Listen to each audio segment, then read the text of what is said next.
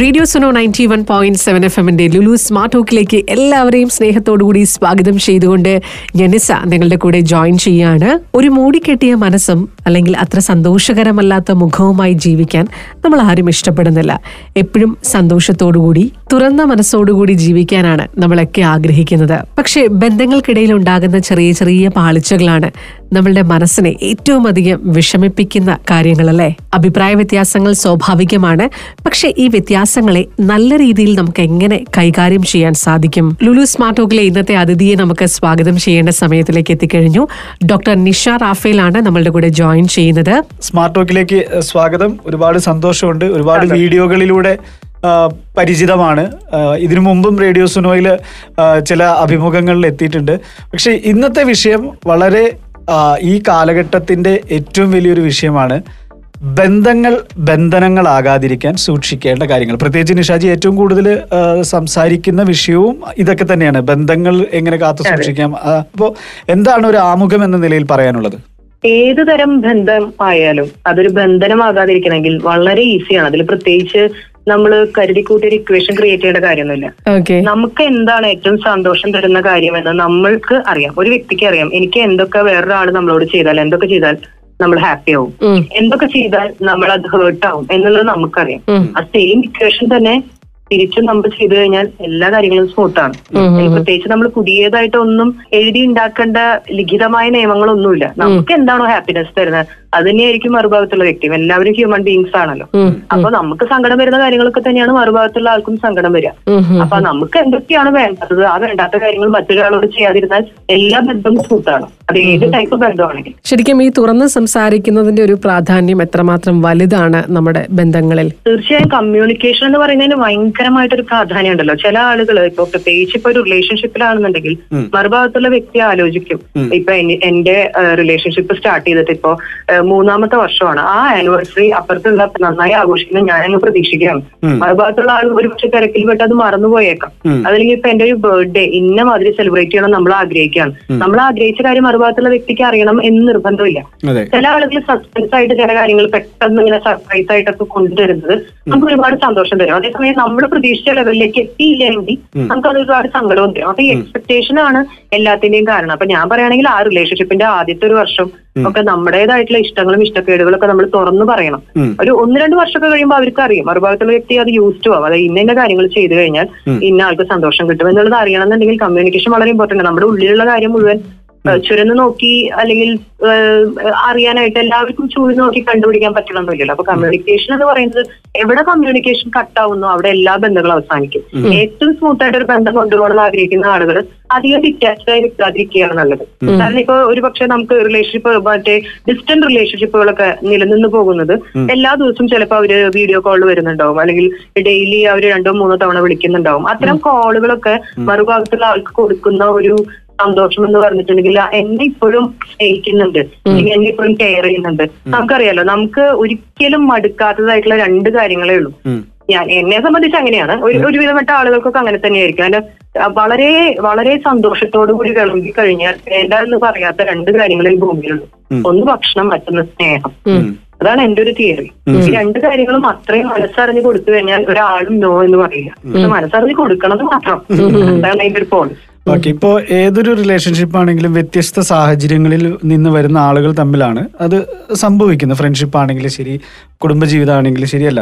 അപ്പോൾ ഇവിടെ അഭിപ്രായ വ്യത്യാസങ്ങൾ ആ അഭിപ്രായ വ്യത്യാസങ്ങളെ എങ്ങനെയാണ് തരണം ചെയ്യാൻ സാധിക്കുന്നത്?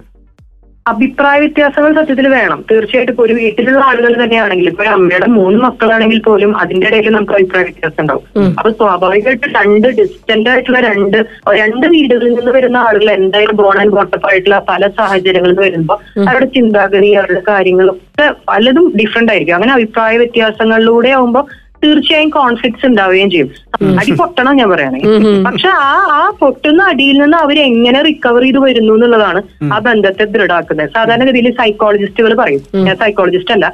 പക്ഷെ സൈക്കോളജിസ്റ്റുകൾ സാധാരണഗതിയിൽ പറയാം ഒരു വിവാഹ ബന്ധം അല്ലെങ്കിൽ ഏതൊരു റിലേഷൻ ആണെങ്കിലും ആദ്യത്തെ മൂന്ന് വർഷത്തിനുള്ളിൽ അവർക്ക് ഇടയിൽ ഉണ്ടാവുന്ന വഴുക്കുകൾ എത്രയും പെട്ടെന്ന് തീർത്തെടുക്കാനായിട്ട് സാധിക്കും. കാരണം അത് അവരുടെ ഒരു ഗ്രോയിങ് സ്റ്റേജ് ആണ്. കാരണം ആദ്യ ആദ്യമുള്ള കാലഘട്ടത്തിൽ നമുക്ക് മറുഭാഗത്തുള്ള വ്യക്തി പറയുന്നത് കേൾക്കാനൊക്കെ ഭയങ്കര ഇൻട്രസ്റ്റ് ആയിരിക്കും. നമ്മൾ നല്ലോണം കാതോർക്കും. പക്ഷെ വർഷങ്ങൾ കഴിയുന്തോറും പിന്നെ അപ്പുറത്തുള്ള ആൾ പറയുന്നത് കേൾക്കാൻ വലിയ ഇൻട്രസ്റ്റ് ഒന്നും ഉണ്ടാവില്ല ആയിട്ടുള്ള കാര്യമാണ്. അപ്പൊ ഈ അഭിപ്രായ വ്യത്യാസങ്ങൾ തുടക്കത്തിലേ ഉണ്ടാവുന്നത് അപ്പൊ തന്നെ കറക്റ്റ് ചെയ്ത് കറക്റ്റ് ചെയ്ത് ഞാൻ ഒരിക്കലും പറയില്ല. പരസ്പരം കോംപ്രമൈസ് ചെയ്ത് പോകണം എന്നുള്ള വാക്ക് ഞാൻ ഒരിക്കലും യൂസ് ചെയ്യില്ല. കോംപ്രമൈസ് ചെയ്യാന്ന് പറഞ്ഞ വാക്ക് തന്നെ പ്രശ്നമാണ്. കോംപ്രമൈസ് ചെയ്ത് കഴിഞ്ഞാൽ അത് എപ്പോഴെങ്കിലും ഒരു പ്രഷർ കുക്കർ പോലെ പൊട്ടിത്തെറിക്കുക തന്നെ ചെയ്യും. അതേസമയം നമ്മൾ കോംപ്ലിമെന്റ് ചെയ്ത് പോവാണെങ്കിൽ അത് ഭയങ്കര ബ്യൂട്ടിഫുൾ ആയിരിക്കും. റിലേഷൻ കോംപ്ലിമെന്റ് ചെയ്ത് പോകുന്നതിനേക്കാൾ അത്ര ഭംഗിയായിട്ടുള്ള ഒരു കാര്യം ഇല്ല എന്നാണ് ഞാൻ വിശ്വസിക്കുന്നത്. ഓക്കെ ഇതിൽ തന്നെ ഈ വഴക്കിടുന്ന സമയത്തും ശ്രദ്ധിക്കേണ്ട കുറച്ച് കാര്യങ്ങളുണ്ട്. അതിനെക്കുറിച്ച് കൂടി ഒന്ന് ഷെയർ ചെയ്യാമോ? അല്ലെങ്കിൽ നമ്മൾ ചിലപ്പം സാധാരണ പറയാറുണ്ട് വഴക്കിടുന്ന സമയത്ത് പഴയ കാര്യങ്ങളൊക്കെ വീണ്ടും എടുത്ത് വഴക്കുണ്ടാക്കുക അല്ലെങ്കിൽ വർഷങ്ങൾക്ക് മുമ്പുള്ള കാര്യം ഓർത്തിരിക്കുക. ഇതൊക്കെ സാധാരണ നമ്മൾ കേൾക്കുന്ന കാര്യങ്ങളാണ്. വഴക്കിൽ നമ്മൾ പാലിക്കേണ്ട മര്യാദകൾ എന്തൊക്കെയാണ്? അതായത് ഈ ഇതിൽ വഴക്ക് ഉണ്ടാകുമ്പോൾ സ്ത്രീയും പുരുഷനും തമ്മിൽ എന്തൊക്കെ പറഞ്ഞാലും അവർ മാനസികമായിട്ട് രണ്ട് ടൈപ്പ് ആളുകളാണല്ലോ. സ്ത്രീകൾ ഇതിന് കോമൺ ആയിട്ട് പറയുകയാണെങ്കിൽ സ്ത്രീകളുടെ ഒരു പ്രത്യേക സൈക്കോളജി എന്ന് പറഞ്ഞിട്ടുണ്ടെങ്കിൽ അവരെല്ലാ കാര്യങ്ങളും ക്ഷമിക്കും. പക്ഷെ ഒന്നും മറക്കില്ല. പെണ്ണുങ്ങളുടെ ഏറ്റവും വലിയ പ്രത്യേകതയാണ് അത് അവരൊന്നും മറക്കില്ല. ഒക്കെ ഇങ്ങനെ മനസ്സിൽ ഇങ്ങനെ കൂട്ടി വെച്ച് കൂട്ടി വെച്ച് കൂട്ടി വെച്ച് അവസാനം ഒരു അഗ്നിപർവതം പോലെ ഡും എന്ന് വെച്ചൊരു പൊട്ടലാണ്. അതേസമയം പുരുഷന്മാര് ആ സ്പോട്ടിൽ റിയാക്ട് ചെയ്യും. പിന്നീട് അവർ നാളത്തേക്ക് ആ സാധനങ്ങളൊന്നും എടുത്തു വെച്ച് പോകാറില്ല. അപ്പൊ ഏത് റിലേഷൻഷിപ്പ് ആണെങ്കിലും പറയാനുള്ളത് അന്നാന്ന് പറഞ്ഞ് തീർക്കുകയാണെങ്കിൽ ഇപ്പൊ ഞാനൊക്കെ വിശ്വസിക്കുന്നത് എങ്ങനെയാണെന്ന് വെച്ച് കഴിഞ്ഞാൽ എത്ര വലിയ അന്താരാഷ്ട്ര പ്രശ്നമാണെങ്കിലും രാത്രി കിടന്നുറങ്ങുന്നതിന് മുമ്പ് അത് പറഞ്ഞു തീർത്ത് ഉറങ്ങാൻ സാധിക്കുകയാണെങ്കിൽ ഏറ്റവും ബെസ്റ്റ് അതാണ്. കാരണം നാളെ ഒരു രാവിലെ നാളെ ഒരു സുപ്രഭാതം നമ്മൾ കാണുമെന്ന് നമുക്ക് യാതൊരു ഉറപ്പില്ല ഉറക്കം എന്ന് പറയുന്നത് ഒരിക്കലും ഉണരാത്തൊരു ഉറക്കമാണ് നമ്മൾ ഉറങ്ങുന്നതെങ്കിൽ അപ്പൊ നമ്മൾ എന്നും എന്ത് വലിയ ഒഴുക്കാണെങ്കിലും ചെറിയ ഒഴുക്കാണെങ്കിലും അത് പറഞ്ഞ് ഒരു ഒരു കപ്പ് ചായക്ക് അപ്പുറത്ത് ഇപ്പുറത്തിരുന്ന് പറഞ്ഞു തീർക്കാവുന്ന പ്രശ്നങ്ങളെ ഒരു ദാമ്പത്യ ജീവിതത്തിൽ ഉണ്ടാവാൻ പാടുള്ളൂ. ഏറ്റവും നമ്മൾ ശ്രദ്ധിക്കേണ്ട കാര്യം ഒരു മൂന്നാമതൊരാളതിൽ ഇൻവോൾവ് ചെയ്യിക്കാതിരിക്കാന്നുള്ളതാണ് പ്രത്യേകിച്ച് ഇപ്പോ ഹസ്ബൻഡിന്റെ വീട്ടിലെ ആളുകൾ അല്ലെങ്കിൽ വൈഫിന്റെ വീട്ടിലെ ആളുകൾ അവരൊക്കെ നമ്മൾ ഇതിൽ ഇൻവോൾവ് ചെയ്യിക്കുമ്പോൾ അവരൊരിക്കലും അവരെപ്പോഴും സംസാരിക്കുമ്പോൾ ഏകപക്ഷീയമായിട്ടായിരിക്കും സംസാരിക്കുക. അവരവരുടെ ഭാഗത്തുള്ള ആളുകളെ സപ്പോർട്ട് ചെയ്തിട്ടായിരിക്കും സംസാരിക്കുക. അപ്പൊ അത് സംഭവത്തിന് കൂടുതൽ കോംപ്ലിക്കേറ്റ് ചെയ്യുകയുള്ളൂ. പലപ്പോഴും ഇതുപോലെ തന്നെ ബന്ധങ്ങൾ ഫെയിലിയർ ആവുന്നത് ഉത്തരവാദിത്തങ്ങൾ ഏറ്റെടുക്കാതിരിക്കുമ്പോഴാണെന്ന് മനസ്സിലാക്കിയിട്ടുണ്ട്. റെസ്പോൺസിബിലിറ്റീസ് ഒന്നും ഏറ്റെടുക്കാതെ അതിൽ നിന്ന് ഒഴിഞ്ഞു മാറി നടക്കുന്ന അതും ഈ ബന്ധങ്ങൾ ബന്ധനങ്ങളാകുന്നതിൽ ഒരു വലിയ പ്രശ്നമല്ലേ? ഈ ഉത്തരവാദിത്തം എന്ന് പറയുന്നത് നമുക്ക് രണ്ട് രീതിയിൽ ചിന്തിക്കാം. ഞാൻ മുമ്പ് ഒരിക്കൽ കൂടെ എന്ന് പറയുന്ന ഒരു സിനിമയിൽ പറഞ്ഞ പറഞ്ഞൊരു സെന്റൻസ് ഒരു ഒരു സിനിമാ ഭാഗം ഞാൻ ഓർക്കുകയാണ്. അതിൽ ഇങ്ങനെ വളരെ സന്തോഷത്തോടു കൂടി അതിൽ പൃഥ്വിരാജ് അങ്ങനെ കാർ കഴിക്കൊണ്ടിരിക്കുന്ന സീക്വൻസിൽ നസ്രിയ അതിലെ അനീതി കഥാപാത്രമാണ്. അപ്പോ നസ്രിയ അവിടെ പറയുന്ന ഒരു സംഭവമുണ്ട്. ഏത് ബന്ധമാണെങ്കിലും ഈ കാറ് കഴുകുന്നത് നമ്മൾ സന്തോഷത്തോടു കൂടിയാണ് കഴുകുന്നതെങ്കിൽ അത് നമുക്ക് പാഷനാണ് ഈ കാറ് കഴുകണമല്ലോ എന്ന് വിചാരിച്ചിട്ട് നമ്മൾ അത് ചെയ്യുകയാണെങ്കിൽ അത് നമുക്കൊരു ഉത്തരവാദിത്വമാണ്. ഇപ്പൊ കുടുംബ ജീവിതത്തിലായാലും റിലേഷൻഷിപ്പിലാണെങ്കിലും ഓ പാർട്ട്ണർക്ക് വേണ്ടി ആ കാര്യം ചെയ്യണമല്ലോ. ഈ ഉത്തരവാദിത്തം എന്ന് പറയുന്ന വേർഡ് തന്നെ ഉത്തരവാദിത്തം എന്ന് പറയുന്നത് നമ്മളത് ഭയങ്കര ഒരു ഹെവി ആയിട്ട് ഒരു സംഭവമായിട്ട് കണക്കാക്കുമ്പോൾ നമുക്കതൊരു ഭയങ്കര ഭാരപ്പെട്ട കാര്യമാണ്. സ്നേഹമാണ് അവിടെ ലീഡ് ചെയ്ത് നിൽക്കേണ്ടത്. സ്നേഹത്തോടു കൂടി ചെയ്യുമ്പോൾ നമുക്കത് ഒരിക്കലും ബേർഡൻ ആയിട്ട് ഫീൽ ചെയ്യില്ല. ഉത്തരവാദിത്തം എന്ന് പറയുന്ന സ്നേഹത്തിന്റെ ഉള്ളിൽ തന്നെ ഉണ്ടാവേണ്ടതാണ്. അത് ഓൾറെഡി ഇൻക്ലൂഡഡ് ആണ്. സ്നേഹത്തിനെയും ഉത്തരവാദിത്തത്തിനെയും സെപ്പറേറ്റ് ചെയ്ത് നിർത്തി കഴിയുമ്പോഴാണ് ഈ കാര്യങ്ങൾ മുഴുവൻ പ്രശ്നമായി തീരുന്നത്. സ്നേഹത്തിന്റെ ഉള്ളിൽ ഓൾറെഡി അത് ഇൻക്ലൂഡഡ് ആയിട്ടുള്ള ഒരു കാര്യമാണ് ഉത്തരവാദിത്തം. അപ്പുറത്തിരിക്കുന്ന വ്യക്തിയെ ഹാപ്പി ആക്കി വെക്കുക. ഇതിൽ ഏറ്റവും മെയിൻ ആയിട്ടുള്ള കാര്യം തൊട്ടപ്പുറത്തിരിക്കുന്ന വ്യക്തിയെ ഹാപ്പി ആക്കി വെക്കേണ്ടത് വേറൊരാളുടെയും ഉത്തരവാദിത്തമായിട്ട് നമ്മൾ ഒരിക്കലും കണക്കാക്കരുത് ഇപ്പൊ എല്ലാ റിലേഷൻഷിപ്പിലും ഫെയിലിയർ ഉണ്ടാവുന്നതിന്റെ പ്രധാന കാരണം അതാണ്. ഒരു പാർട്ണർ കംപ്ലീറ്റ് ആയിട്ട് മറ്റൊരാളുടെ മേലെ അങ്ങോട്ട് വല്ലാണ്ട് ഡിപ്പെൻഡ് ചെയ്യണം. ഓ എന്നെ ഇങ്ങേര് സ്നേഹിക്കുന്നില്ല. ഇങ്ങനെ എന്നെ ഭയങ്കരമായിട്ട് വിഷമിപ്പിക്കുകയാണ്. എന്തുകൊണ്ടാണ് അവർക്ക് വിഷമിപ്പിക്കാനും ഇവർക്ക് പറ്റുന്നത് എന്തുകൊണ്ടാണ് നമ്മൾ അതിന്റെ താക്കോല അവരുടെ കയ്യിൽ കൊടുത്തിരിക്കുക. നമ്മുടെ സന്തോഷത്തിന്റെ താക്കോല അപ്പുറത്തേക്കുന്ന ആളുടെ കയ്യിലാണ് അതുകൊണ്ടാണ് അവർക്ക് നമ്മളെ വിഷമിപ്പിക്കാനും എല്ലാം ചെയ്യാൻ പറ്റുന്നത്. അതേസമയം നമ്മളെ സ്വന്തമായി സന്തോഷിപ്പിക്കേണ്ടത് നമ്മുടെ മാത്രം അവിടെ ഈ ഉത്തരവാദിത്തം എന്ന് പറഞ്ഞ സെന്റൻസ് ഞാൻ ഉപയോഗിക്കും. നമ്മളെ സന്തോഷിപ്പിക്കേണ്ട നമ്മുടെ മാത്രം ഉത്തരവാദിത്തമാണ്. പക്ഷെ ഈ- ഈ റിലേഷൻഷിപ്പിൽ ഈ ഉത്തരവാദിത്തം എന്ന് പറയുന്ന കാര്യത്തിൽ ഡെഫിനറ്റ്ലി ഭാര്യ ഭർത്താവായിട്ട് ജീവിക്കുന്ന സമയത്ത് ഇപ്പൊ മക്കളുണ്ട് വിചാരിക്കും. ആ മക്കളെ ഒന്നിച്ചു നോക്കേണ്ടത് ഭാര്യയുടെയും ഭർത്താവിന്റെയും ഒന്നിച്ചുള്ള ഉത്തരവാദിത്വമാണ്. അവിടെ ഉത്തരവാദിത്വം എന്ന് പറയുന്ന വാക്കിന് റെലവൻസ് ഉണ്ട്. ഓക്കെ ഒപ്പം തന്നെ ഈ പറഞ്ഞ പോലെ ദേഷ്യം നിയന്ത്രിക്കാൻ പറ്റുക എന്ന് പറയുന്നതും ഒരു വലിയ കാര്യമാണല്ലേ? കഴിഞ്ഞ ദിവസം ഞാൻ നടത്തിയ ഒരു ടോക്ക് തന്നെ അതിനെ കുറിച്ചിട്ടായിരുന്നു. നമ്മൾ ഉച്ചത്തിൽ ദേഷ്യം വരുന്ന സമയത്ത് നമ്മൾ വളരെയധികം ഉച്ചത്തിൽ സംസാരിക്കുന്നത് എന്തുകൊണ്ടാണ്? അപ്പൊ ഞാൻ കഴിഞ്ഞ ദിവസങ്ങളിൽ ചെയ്ത ടോക്കുകളിൽ ഏറ്റവും അധികം റീച്ച് വന്നിട്ടുള്ളതായിരുന്നു. ഇത്രയും ഉച്ചത്തിൽ സംസാരിക്കേണ്ട എനിക്ക് കേൾക്കാം. അതായത് നമ്മൾ നമ്മൾ തല്ലുകൂടുന്ന സമയത്ത് നമ്മൾ എന്താ പറയാ തിക്കുകൾ മുഴങ്ങുമാറ് അത്രയും ഉച്ചത്തിലാണ് നമ്മൾ അല്ലറി പൊളിച്ച് സംസാരിക്കുക. തൊട്ടടുത്ത് നിൽക്കുന്ന ആൾക്ക് വളരെ ഓടിവിളായിട്ട് പറയാവുന്ന കാര്യം നമ്മൾ ഉറക്ക ഉറക്ക പറയുന്നത് എന്തുകൊണ്ടെന്ന് വെച്ചാൽ ആ സമയത്ത് നമ്മുടെ ഹൃദയങ്ങൾ ഒരുപാട് അകലെയാണ്. രണ്ട് ഹൃദയങ്ങൾ ഒരുപാട് അകലെ നിൽക്കുന്നതുകൊണ്ട് അവർക്ക് കേൾക്കാൻ വേണ്ടിയിട്ടാണ് നമ്മൾ ഇത്ര ഉച്ചത്തിൽ സംസാരിക്കുന്നത്. ഈ ഉച്ചത്തിൽ സംസാരിക്കുന്നത് എത്രത്തോളം മറുഭാഗത്തുള്ള വ്യക്തിനെ ഹേർട്ട് ചെയ്യും എന്നുള്ളത് നമ്മൾ ആ നേരത്തെ ചിന്തിക്കില്ല. കാരണം ആ നേരത്തെ വികാരമാണ് നമ്മുടെ മുന്നിട്ട് നിൽക്കുന്നത്. വിവേകമല്ല. ഈ വികാരം എന്ന് പറയുന്ന സംഭവം നമുക്കറിയാലോ ഇന്റലിജൻസ് എന്ന് പറയുന്ന രണ്ട് കാര്യങ്ങളുടെ ഒരു കൂട്ടായ്മയാണ്. അത് ഈ- ഇന്റലിജൻസ് കോഷ്യന്റും അതുപോലെ ഇമോഷണൽ കോഷ്യന്റും ഒരുപോലെ ബാലൻസ്ഡ് ആയിട്ട് കൊണ്ടുപോകുന്ന ആളുകൾക്ക് മാത്രമേ പ്രാക്ടിക്കലി നല്ല രീതിയിൽ ജീവിക്കാൻ പറ്റുള്ളൂ. അപ്പൊ ഇപ്പൊ നിങ്ങൾ പറഞ്ഞ പോലെ റിലേഷൻഷിപ്പിൽ ഒരാൾ ഭയങ്കര ഇമോഷണലി ഭയങ്കര ഹൈപ്പുള്ള ആളാണെന്ന് വിചാരിക്കും. അയാൾക്ക് തൊട്ടേനും പിടിച്ചാലും മുഴുവൻ ദേഷ്യം വരികയാണെന്നുണ്ടെങ്കിൽ അയാളെ നിയന്ത്രിക്കാനായിട്ടുള്ള ഒരു ടാക്ടിക്സ് നമ്മൾ തുടക്കം മുതലേ കണ്ടെത്തേണ്ടിയിരിക്കുന്നത് ഏറ്റവും നല്ലത് ഒരാൾ അമ്മാതിരി ബഹളം വെക്കുന്ന സമയത്ത് മറ്റേ ആൾ നിശബ്ദമായ ആ സ്ഥലത്ത് നിന്ന് മാറിപ്പോകുന്നതാണ് ഏറ്റവും നല്ലത്. കാരണം തല്ലുകൂടി തലപൊളിച്ച് ഒരാൾ ബഹളം വെച്ചുകൊണ്ട് നിൽക്കുന്ന സമയത്ത് അയാളെ നിയന്ത്രിക്കാൻ ആ സമയത്ത് ഒരിക്കലും ശ്രമിക്കരുത്. അതുപോലെ തന്നെയാണ് ദേഷ്യം വരുന്ന വ്യക്തികൾ. ദേഷ്യം വരുന്ന വ്യക്തികൾക്ക് ആ സമയത്ത് ബുദ്ധി പ്രവർത്തിക്കുന്നില്ല. കണ്ട? ആ സീനിൽ നിന്ന് അങ്ങ് മാറിപ്പോവാ. വേറെ ഏതെങ്കിലും മുറിയിൽ പോയി വാതിലടച്ച് മിണ്ടാണ്ടിരിക്കുക. ആ ബഹളമൊക്കെ കഴിഞ്ഞ് ഒക്കെ കഴിഞ്ഞ് അയാൾ ശാന്തമായി എന്ന് അറിയുന്ന സമയത്ത് നമുക്ക് ചെന്ന് സമാധാനിപ്പിക്കുകയോ അല്ലെങ്കിൽ ഇമ്മ അതിൽ പരിപാടി ഇനി ശരിയാവില്ല എന്ന് പറയുകയോ ചെയ്യാം. തല്ലുകൊള്ള നേരത്തല്ല അത് കഴിഞ്ഞ്. മണിക്കൂറുകൾ കഴിഞ്ഞ്. ആ സമയത്ത് മറുഭാഗത്തുള്ള പാർട്ണർ ഒരാൾ തീയാവുമ്പോ മറ്റൊരാൾ വെള്ളമാവുക എന്നൊരു ചൊല്ലുണ്ട്. ഒരാൾ കത്തി നിൽക്കുന്ന സമയത്ത് മറ്റൊരാൾ മിണ്ടാതിരിക്കുന്നതാണ് രണ്ടു കൂട്ടർക്കും ഏറ്റവും നല്ലത്. അതുപോലെ തന്നെ സ്നേഹം. അതിന്റെ പ്രകടനം അതായത് കുടുംബജീവിതത്തിലാണെങ്കിലും ശരി കൂട്ടുകാരുടെ ഇടയിലാണെങ്കിലും ശരി സ്നേഹം പ്രകടിപ്പിക്കുന്നതിന്റെ തുറന്ന് പ്രകടിപ്പിക്കുന്നതിന്റെ ആവശ്യകത എത്രത്തോളമാണ്? സ്നേഹം എന്ന് പറയുന്നത് ചില ആളുകൾ പറയും ഈ ഈ കൊടുക്കാത്ത സ്നേഹം പ്രകടിപ്പിക്കാത്ത സ്നേഹം എന്ന് പറഞ്ഞാൽ ഈ ചിക്കന്റെ ക്ലാവ് പിടിച്ച നാണയം പോലെയാണെന്നാണ് മാധവിക്കുട്ടി പറയണത്. എത്ര അർത്ഥവത്തായ വരികളാണ്. കാരണം പ്രകടിപ്പിക്കാൻ പറ്റിയില്ലെങ്കിൽ ഈ സ്നേഹം എന്ന് പറയുന്ന സംഭവം കൊണ്ട് എന്താണ് അർത്ഥം? കാരണം എക്സ്പ്രസ് ചെയ്യാൻ പറ്റുന്നില്ല. എന്റെ ഉള്ളിന്റെ ഉള്ളിൽ ഭയങ്കര സ്നേഹമാണ്. എന്ത് കാര്യം?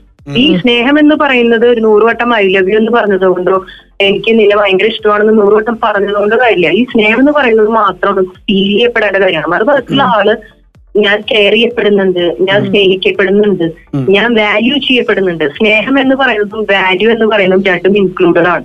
നമുക്ക് വില തരുന്ന ഒരാൾക്ക് മാത്രമേ നമ്മളെ സ്നേഹിക്കാനായിട്ട് കഴിയുള്ളൂ. കാരണം എന്താ വെച്ചാൽ റെസ്പെക്ട് എവിടെ നമുക്ക് റെസ്പെക്ട് ഇല്ലാതാവുന്നോ അവിടെ നമുക്ക് എത്ര സ്നേഹം ഉണ്ടെന്ന് പറഞ്ഞിട്ടും കാര്യമില്ല. ഞാൻ എപ്പോഴും പറയും സ്നേഹത്തിൽ എപ്പോഴും റെസ്പെക്ട് എന്ന് പറയുന്ന എലമെന്റ് വളരെയധികം വേണം. ഇപ്പൊ പുറമെ ഒരു സദസ്സിലേക്ക് നമ്മൾ ഇപ്പോ ഭാര്യയും ഭർത്താവും കൂടി ഒരു പരിപാടി അറ്റൻഡ് ചെയ്യാനായിട്ട് പുറത്തേക്ക് പോവാണ്. ആ പറയുന്ന ഫംഗ്ഷനിലേക്ക് പോകുന്ന സമയത്ത് ഭാര്യയെ തീർത്തും ആ ഭർത്താവ് അവഗണിക്കുകയാണെന്ന് വിചാരിക്കുക. അതായത് സുഹൃത്തുക്കളെ കാണുമ്പോ അല്ലെങ്കിൽ ഭർത്താവിന്റെ വീട്ടുകാരെ കാണുമ്പോ അല്ലെങ്കിൽ അവരുടെ ബന്ധു ജനങ്ങളെ കാണുമ്പോ ഭാര്യയെ തീർത്തും അവഗണിച്ചുകൊണ്ട് അയാൾ ആ പരിപാടിയിൽ ഗംഭീരമായി പങ്കെടുക്കുന്നു. എന്നിട്ട് തിരിച്ചു വന്നിട്ട് പറയാണ് അവിടെ പുറത്തു വെച്ച് ഞാൻ അത് നിന്നെ അങ്ങനെ കാണിക്കേണ്ട കാര്യം എന്താണ്? നിനക്ക് അറിഞ്ഞൂടെ എനിക്ക് നിന്നെ ഇഷ്ടമാണെന്ന്? നിനക്ക് വേണ്ടിയല്ലേ ഞാൻ ഈ സമ്പാദിക്കണത്? നിനക്ക് വേണ്ടി വീട്ടിലേക്കുള്ള എല്ലാ കാര്യങ്ങളും കൊണ്ടുതരുന്നില്ല എന്ന് ചോദിക്കുന്നതൊക്കെ വെറും അട്ടർ ബ്ലണ്ടറാണ് കാരണം പുറമേ പോകുമ്പോഴും വീടിന്റെ അകത്ത് ഭാര്യയായിട്ടുള്ള ആൾ പുറത്തു പോകുമ്പോഴും ഭാര്യ തന്നെയാണല്ലോ. അപ്പൊ അകത്ത് പ്രകടിപ്പിക്കുന്ന സ്നേഹം പുറത്തുകൂടി പ്രകടിപ്പിക്കാൻ പറ്റണം. ഓക്കെ മാമിന്റെ അടുത്ത് എപ്പോഴും ആൾക്കാർ ഏറ്റവും കൂടുതൽ ചോദിക്കുന്ന ചോദ്യങ്ങൾ എന്ത് റിലേറ്റഡ് ആണ്? അല്ലെങ്കിൽ അതിന് കൊടുക്കുന്ന മറുപടികൾ എന്താണ്? ഏറ്റവും കൂടുതൽ കേൾക്കുന്ന ചോദ്യങ്ങൾ എന്തൊക്കെയാണ്? എന്റെ അടുത്ത് എപ്പോഴും ചോദിക്കാറുള്ള ചോദ്യം മാം എങ്ങനെയാണ് നമുക്ക് സന്തോഷമായിട്ട് ഇരിക്കാൻ പറ്റുക എന്നുള്ളതാണ്? ഞാൻ ഇത്രയും ദിവസങ്ങളുടെ ഇടയിൽ ഒരുപാട് ടോക്സിക് റിലേഷനെ കുറിച്ചും അങ്ങനെ പല കാര്യങ്ങൾ കേട്ടെങ്കിലും ഏറ്റവും അധികം ചോദിച്ച എന്റെ അടുത്ത് ചോദിച്ച ചോദ്യം എങ്ങനെയാണ് നമുക്ക് ഹാപ്പി ആയിട്ട് ഇരിക്കാൻ പറ്റുക എന്നുള്ളതാണ്. അപ്പൊ ഞാൻ അവരോടൊക്കെ പറഞ്ഞൊരൊറ്റ ഒറ്റ മറുപടി ഉള്ളൂ. കുറച്ച് നേരത്തെ പറഞ്ഞ പോലെ ഹാപ്പിനെസ് ഈസ് ഫ്രം വിത്തിൻ നമ്മുടെ ഉള്ളിന്റെ ഉള്ളിലാണ് സന്തോഷം വേണ്ടത്. ഒരു പത്ത് വർഷം മുമ്പ് ഞാൻ ഇങ്ങനെ ഒരാളെ ആയിരുന്നില്ല. പത്ത് വർഷം മുമ്പ് ഞാൻ ഞാൻ വിശ്വസിച്ചിരുന്നതും ഇപ്പോഴുള്ള സാധാരണ ആളുകളുടെ ചിന്താഗതി തന്നെയാണ്. എന്നെ സന്തോഷിപ്പിക്കേണ്ടത് എന്റെ ഭർത്താവാണ്. എന്നെ സന്തോഷിപ്പിക്കേണ്ടത് എന്റെ മക്കളാണ്. എന്നെ സന്തോഷിപ്പിക്കേണ്ടത് എന്റെ അമ്മയാണെന്ന് വിചാരിക്കുന്ന ഒരു സാധാരണക്കാരിയായ ആളായിരുന്നു ഞാൻ. പിന്നെ എനിക്ക് മനസ്സിലായി ഈ സംഭവം ഒന്നും വർക്കൗട്ട് ആവുന്നില്ല കാരണം അവർക്കൊന്നും എന്നെ സന്തോഷിപ്പിക്കാൻ പറ്റുന്നില്ല. കാരണം ഞാൻ ഉദ്ദേശിച്ച രീതിയിലൊന്നും പെരുമാറാൻ ഇവർക്ക് ആവുന്നില്ല. അപ്പൊ നമ്മളത് ഫ്രസ്ട്രേറ്റഡ് ആവും ഭയങ്കരമായിട്ട് ദേഷ്യം വരും. എനിക്കാണെങ്കിൽ ഭയങ്കര പ്രഷർ കൂടുതലായിരുന്നു. പത്ത് വർഷം മുമ്പൊക്കെ എന്റെ പ്രഷർ എന്ന് പറഞ്ഞാൽ നൂറ്റി എൺപതിലാണ് നിൽക്കുക നൂറ്റി എൺപത് ഏറ്റവും ലോവർ പ്രഷർ നൂറ്റി പത്ത് ഞാനിപ്പോ കിട്ടുന്ന ഹോസ്റ്റലൊക്കെ എത്തിയിട്ടുണ്ട്. പിന്നെ ഞാൻ എന്റെ ടൈം എന്നിലേക്ക് തന്നെ ഇൻവെസ്റ്റ് ചെയ്യാനായിട്ട് തുടങ്ങി. നമ്മുടെ ലൈഫ് എന്ന് പറഞ്ഞാൽ നമുക്ക് ഒരുപാട് കാര്യങ്ങൾ ചെയ്യാണ്ട്. പ്രത്യേകിച്ച് ഈ നാട്ടിലുള്ള ഒരുപാട് ആളുകൾക്ക് വേണ്ടി അവരെ ഇൻസ്പയർ ചെയ്യാൻ വേണ്ടി കുറച്ച് കാര്യങ്ങൾ ചെയ്യാൻ പറ്റുമെന്ന് പറഞ്ഞാൽ അതിൽ പരം സന്തോഷിക്കാനായിട്ട് ഒന്നുമില്ല. ഞാനാണെങ്കിൽ ഒത്തിരി സംസാരിക്കുന്ന ആളാണ്. അപ്പൊ എന്റെ കഴിവ് എന്താണെന്ന് ഞാൻ കണ്ടുപിടിച്ച് ആ സംസാരത്തെ എങ്ങനെ പോസിറ്റീവായിട്ട് ഉപയോഗിക്കാം എന്ന് ഞാൻ ചിന്തിച്ചു. പിന്നെ ഞാൻ വീഡിയോസ് ചെയ്യാൻ തുടങ്ങി. അങ്ങനെ ആ വീഡിയോസ് മുഴുവൻ ഞാൻ പുറത്തേക്ക് പബ്ലിഷ് ചെയ്തപ്പോൾ ഒരുപാട് ആളുകളുടെ സ്നേഹവും സന്തോഷവും എനിക്ക് കിട്ടി. അതുപോലെ ഓരോ വ്യക്തികൾക്കും ഓരോ കഴിവുകളാവുണ്ടായിരിക്കും ചില ആളുകൾക്ക് ഇപ്പൊ വീട്ടമ്മമാർക്ക് കേക്ക് ഉണ്ടാക്കാൻ അറിയായിരിക്കും. ചിലർക്ക് സ്റ്റിച്ച് ചെയ്യാൻ അറിയായിരിക്കും. അപ്പൊ അങ്ങനെയുള്ള ആളുകൾ നമ്മുടെ കഴിവ് എന്താണെന്ന് കണ്ടുപിടിച്ച് നമ്മുടെ ടൈം നമ്മളിലേക്ക് ഇൻവെസ്റ്റ് ചെയ്യാം. ബാക്കിയുള്ള ആളുകൾക്ക് നമ്മൾ കൊടുക്കുന്ന പ്രാധാന്യം പ്രാധാന്യം കൊടുക്കണ്ടെന്നല്ല. നമ്മൾക്ക് നമ്മളെ സന്തോഷിക്കാൻ വേണ്ടിയിട്ട് അപ്പുറത്തെ ആളുടെ കയ്യിൽ താക്കോൽ കൊടുക്കാണ്ട് താക്കോൽ നമ്മുടെ കയ്യിൽ ഭദ്രമായിട്ടിരുന്ന ലൈഫ് ഭയങ്കര ഹാപ്പിയാണ് അതാണ് എല്ലാവർക്കും ഞാൻ കൊടുക്കാറുള്ള ഉത്തരം. ടീച്ചർ ഏറ്റവും അധികം ആളുകൾ ഇപ്പോ ടോക്സിക് റിലേഷൻഷിപ്പുകളെ കുറിച്ച് സംസാരിക്കുന്ന ഒരു കാലമാണിതല്ലേ? ടീനേജേഴ്സ് ഇപ്പൊ എനിക്ക് എന്റെ മോൾ ഇപ്പൊ പത്തൊമ്പത് വയസ്സായ മോൾ എനിക്കുണ്ട്. അപ്പൊ എനിക്ക് ടീനേജേഴ്സിന്റെ പൾസ് ശരിക്കും അറിയാനായിട്ട് പറ്റും. അപ്പോൾ അപ്പൊ ടീനേജേഴ്സ് അധികം കുട്ടികൾ എന്റെ അടുത്ത് ചോദിക്കുന്ന ചോദ്യം വില കുറച്ച് കാണാറില്ല. കാരണം ആ കുട്ടികളെ സംബന്ധിച്ച് പത്തൊമ്പത് വയസ്സ് പതിനെട്ട് വയസ്സുള്ള കുട്ടികളെ സംബന്ധിച്ച് അതാണ് ലോകത്തിന്റെ അവസാനം എന്നാണ് അവർ വിശ്വസിച്ചുകൊണ്ടിരിക്കുന്നത് അപ്പൊ അങ്ങനെയുള്ള ആളുകൾ എന്റെ അടുത്ത് ഈ റിലേഷൻഷിപ്പായി ഇനി ഞങ്ങൾക്ക് മുന്നോട്ട് പോകാൻ സാധിക്കില്ല എന്ന് പറയുന്ന കുട്ടികളുടെ അടുത്തൊക്കെ ഞാൻ പറയുന്ന ഒരൊറ്റ കാര്യമുള്ളൂ നിങ്ങളെ ഇക്കണ്ട കാലം മുഴുവൻ വളർത്തി വലുതാക്കി അപ്പനും അമ്മയെക്കാളും ഉള്ള പ്രാധാന്യമൊന്നും ഇന്നലെ കണ്ട ആ ഒരു റിലേഷനിലുള്ള ആൾക്ക് നമ്മൾ കൊടുക്കേണ്ട കാര്യമില്ല. നമുക്കുള്ളതാണെന്നുണ്ടെങ്കിൽ അത് നമ്മളിലേക്ക് തന്നെ വരും. നമ്മളെ വിട്ടുപോകുന്നതാണെങ്കിൽ നമുക്കുള്ളതല്ല എന്നാണ് അർത്ഥം. ഇപ്പൊ സുഹൃത്തുക്കൾക്കിടയിലുള്ളതും കുടുംബജീവിതത്തിലുള്ള ഉള്ള മേഖലയൊക്കെ നമ്മൾ ഏകദേശം സംസാരിച്ചു പോയി. ഇതിൽ വളരെ പ്രാധാന്യമുള്ള ഒരു കാര്യമാണ് നമ്മുടെ പ്രൊഫഷണൽ ആയിട്ടുള്ള റിലേഷൻഷിപ്പ് നമ്മുടെ ഓഫീസുകളിൽ സബോർഡിനേറ്റേഴ്സ് ആവാം കൊളീഗ്സ് ആവാം ഇവരൊക്കെ തമ്മിലുള്ള ബന്ധങ്ങൾ അതും ഈ ഈ നമ്മൾ സംസാരിക്കേണ്ട ഒരു വിഷയമായിട്ട് തോന്നുന്നു. അപ്പൊ എങ്ങനെയാണ് നിഷാജിയുടെ ഒരു കാഴ്ചപ്പാട്? ഓഫീസ് റിലേഷൻഷിപ്പിൽ മേലുള്ള കാഴ്ചപ്പാടുകൾ എന്തൊക്കെയാണ്? അത് പ്രത്യേകിച്ച് ഇപ്പൊ ഞാനൊക്കെ വർക്ക് ചെയ്തിട്ടുള്ള സെൽഫ് ഫിനാൻസിങ് കോളേജുകളാണ് അപ്പൊ അങ്ങനെയുള്ള സ്ഥാപനങ്ങളെ കുറിച്ച് എനിക്ക് പറയാനായിട്ട് പറ്റും. നമ്മുടെ അനുഭവമാണല്ലോ നമ്മുടെ ഗുരു. അപ്പൊ അങ്ങനെയുള്ള സെൽഫ് ഫിനാൻസിങ് സ്ഥാപനങ്ങളിൽ നമ്മൾ വർക്ക് ചെയ്തുകൊണ്ടിരിക്കുമ്പോൾ കാരണം ഗവൺമെന്റ് ആയിട്ടുള്ള ഗവൺമെന്റ് ജോബിൽ വർക്ക് ചെയ്യുന്ന ആളുകളുടെ അതിന്റെ ഇടയിൽ വരുന്ന ഇക്വേഷൻസ് ഡിഫറെന്റ് ആയിരിക്കും. പക്ഷെ ഇപ്പൊ സെൽഫ് ഫിനാൻസിങ് ഒക്കെ ആകുമ്പോൾ നമ്മുടെ ഇടയിൽ ഉണ്ടാവുന്ന പ്രശ്നം എന്താണെന്ന് വെച്ച് കഴിഞ്ഞാൽ ഗ്രൂപ്പുകളിലും മെയിൻ ആയിട്ട് ഉണ്ടാവുന്ന സംഭവം ഈഗോ ആണ്. ഒരാൾ വേറൊരാളെക്കാളും കുറച്ച് ബെറ്റർ ആയി പെർഫോം ചെയ്തു എന്ന് എന്ന് തോന്നിയാൽ കഴിഞ്ഞു. കാരണം പിന്നെ നമ്മൾ ആ ക്ലൗഡിൽ പിന്നെ നമ്മൾ ഒറ്റപ്പെടുകയും. അതായത് സപ്പോർട്ട് നമ്മുടെ കൂടെയുള്ള ആളുകൾക്ക് നമ്മുടെ കൂടെയുള്ള കൊളീഗ്സിന് തോന്നാണ് ഓ പേർക്ക് ഇന്ന ആളോട് കൂടുതൽ താല്പര്യമുണ്ടല്ലോ. ഇവളോട് ആൾക്ക് കുറച്ച് കൂടുതൽ താല്പര്യമുണ്ട്. ചിലപ്പോൾ ഒരു പക്ഷെ ഒരു ഇൻക്രിമെന്റ് കിട്ടാം. അല്ലെങ്കിൽ ഭാവിയിൽ കുറച്ചുകൂടി ഒരു ബെറ്റർ പൊസിഷനിലേക്ക് പോകാം എന്നൊക്കെ തോന്നിക്കഴിഞ്ഞാൽ കഴിഞ്ഞു.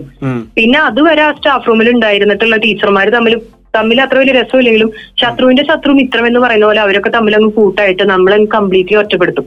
ഒരുപാട് സ്ഥലങ്ങളിൽ ഞാൻ അനുഭവിച്ചിട്ടുള്ള സംഭവമാണത് കാരണം നമ്മൾ ഒന്നിനും വേണ്ടിയോ ആയിരിക്കില്ല. നമ്മൾ ഇത്തിരി കൂടുതൽ കുറച്ചൊരു ഹൈപ്പർ ആക്റ്റീവ് ആയിട്ടുള്ള ഒരു നേച്ചർ ആയിട്ടുള്ളത് കൊണ്ട് എനിക്ക് ഉണ്ടാവാറുള്ള കാര്യങ്ങൾ എന്ന് വെച്ച് കഴിഞ്ഞിട്ടുണ്ടെങ്കിൽ പെട്ടെന്ന് ആളുകൾ കരുതി കൂട്ടി നമ്മളൊന്നും ചെയ്യുന്നതല്ല. ആളുകൾ പെട്ടെന്നൊന്നും ശ്രദ്ധിക്കുന്ന എന്തെങ്കിലും ഒരു കാര്യം നമ്മൾ ചെയ്തു കഴിഞ്ഞാൽ കൂടെയുള്ള ആളുകൾക്ക് തോന്നാണ് ഓ ഇതെന്താ കുറച്ച് ഓവർ സ്മാർട്ട് ആണല്ലോ? അല്ലെങ്കിൽ മറ്റേ അവിടെയുള്ള ഉള്ള ആളുകളെ പ്ലീസ് ചെയ്യാൻ വേണ്ടി എന്തോ കൂടുതൽ ചെയ്യുന്നതാണോ എന്നൊക്കെ ഒരു ഫീൽ വന്നു കഴിഞ്ഞാൽ ഉടനെ ഈഗോ വർക്കൗട്ട് ആവും. അപ്പോ അതുപോലൊക്കെ തന്നെയായിരിക്കും എല്ലാ ആളുകളുടെയും ഉണ്ടാവുന്ന ജോലി സ്ഥലങ്ങളിൽ ഉണ്ടാവുന്ന പ്രശ്നങ്ങൾ. കാരണം ഈ പറയുന്ന സുപ്പീരിയേഴ്സിന്റെ ഭാഗത്തുനിന്ന് ഉണ്ടാകുന്ന കുറെ ആക്രോശങ്ങളും സബോർഡിനേറ്റ്സിന്റെ ഭാഗത്തുനിന്ന് ഉണ്ടാകുന്ന കുറെ പ്രശ്നങ്ങളും ഇതൊക്കെ കൂടി ഒരു ഹെൽത്തി ആയിട്ടുള്ള ഒരു ഓഫീസ് ആംബിയൻസ് കൊണ്ടുപോകുക എന്ന് പറയുന്നത് ഭയങ്കര ബുദ്ധിമുട്ടുള്ള കാര്യമാണ്. ഏറ്റവും സേഫ് ആയിട്ടുള്ള കാര്യം അധികം ഓപ്പൺ അപ്പ് ആവാതിരിക്കുക എന്നുള്ളതാണ്. അധികം ഓപ്പൺ അപ്പ് ചെയ്ത് കഴിഞ്ഞിട്ടുണ്ടെങ്കിൽ നമുക്കറിയില്ല. ഈ പറയുന്ന ഇന്ന് നമ്മുടെ ഇവിടെ കൂട്ടുകാരായിട്ടുള്ള ആളുകൾ നാളെ നമ്മളെ ചതിക്കുമെന്നൊന്നും നമുക്ക് പറയാൻ പറ്റില്ല. ഒരാളെയും വിശ്വസിക്കാൻ പറ്റാത്ത കാലമാണ്. തൊട്ടപ്പുറത്തുള്ള നമുക്ക് നമുക്ക് എപ്പോഴും സേഫ് ആയിട്ട് നമുക്ക് തൊട്ടടുത്തിരിക്കുന്ന ശത്രുവിനെ പേടിക്കണ്ട. പക്ഷെ നാളെ നമ്മളെ തള്ളി പറയാൻ പോകുന്ന മിത്രത്തെ നമ്മൾ പേടിക്കണം. കാരണം നമ്മുടെ കയ്യിലുള്ള ഫുൾ രഹസ്യങ്ങൾ അവരുടെ കയ്യിലായിരിക്കും.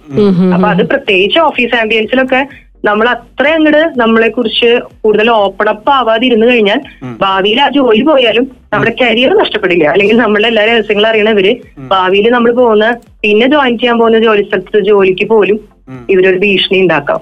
സാധ്യതയുണ്ട്. ശരിക്കും ടോക്സിക് റിലേഷൻഷിപ്പ് എന്ന് പറയുന്ന ഇപ്പാണല്ലോ ഏറ്റവും അധികം ചർച്ചയിലേക്ക് വന്നത്. പിന്നെ ഇപ്പൊ ഏറ്റവും റെലവെന്റ് ആയിട്ട് ഈ ടോക്സിക് റിലേഷനിൽ നിൽക്കുന്ന പണ്ടൊക്കെ നമ്മൾ പോസസീവ്നെസ്സും അങ്ങനെയുള്ള സംഭവങ്ങളൊക്കെയാണ് കേട്ടിരുന്നെങ്കിൽ ഇപ്പൊ ട്രെൻഡിങ് ആയിട്ട് നിൽക്കുന്ന ഒരുപക്ഷെ ആ വേർഡ് ഇപ്പൊ വന്നതായിരിക്കും. ഈ ഈ സംഭവം അനുഭവിച്ച ആളുകൾക്ക് മുമ്പ് ഉണ്ടായിരുന്നിട്ടുണ്ടായിരിക്കും. അവർ ഈ ഗോസ്റ്റിംഗ് റിലേഷനിലുള്ള അപ്പുറത്തുള്ള ആൾക്ക് ഒരു ഫോൾസ് ആയിട്ടുള്ള ഒരു പ്രതീക്ഷ കൊടുക്കുകയാണ്. ഞാൻ നിന്റെ കൂടെ ഉണ്ട് അറ്റ് ദ സെയിം ടൈം അവർ കൂടെ ഇല്ലതാണ്. മറുഭാഗത്തുള്ള വ്യക്തിനെ ഇങ്ങനെ കൺഫ്യൂസ് ചെയ്തുകൊണ്ടേയിരിക്കുക. കൂടെ ഉണ്ട് എന്നുള്ള ഒരു- ഒരു വെറുതെ ഒരു ഡയലോഗ് പറയാ പക്ഷെ കൂടെ ഇല്ല. അപ്പോ അപ്പുറത്തുള്ള ആൾക്ക് റിലേഷനിലുള്ള ആൾക്ക് ഒരു കൺഫ്യൂസ്ഡ് സ്റ്റേജ് ആകുമ്പോൾ അവർ ആകെ ഫ്രസ്ട്രേറ്റഡ് ആവുന്ന അവസ്ഥ. എന്റെ അടുത്ത് അങ്ങനെ പലരും വന്ന് ചോദിക്കാറുണ്ട് ടീച്ചർ എന്താ ചെയ്യേണ്ടത്? ഇനി അങ്ങേര് തിരിച്ചു വരാൻ വല്ല സാധ്യതയുണ്ടെന്ന് ടീച്ചർക്ക് തോന്നുന്നുണ്ടോ? സംഭവം മൊത്തം ബ്ലോക്ക് ചെയ്തിട്ട് ആൾ പോയിരിക്കുകയാണ് പക്ഷെ അറ്റ് ദ സെയിം ടൈം ഇൻസ്റ്റാഗ്രാമും ഫേസ്ബുക്കും മറ്റൊരു കാര്യങ്ങളും അവർ സ്റ്റോപ്പ് ചെയ്യുന്നുണ്ട്.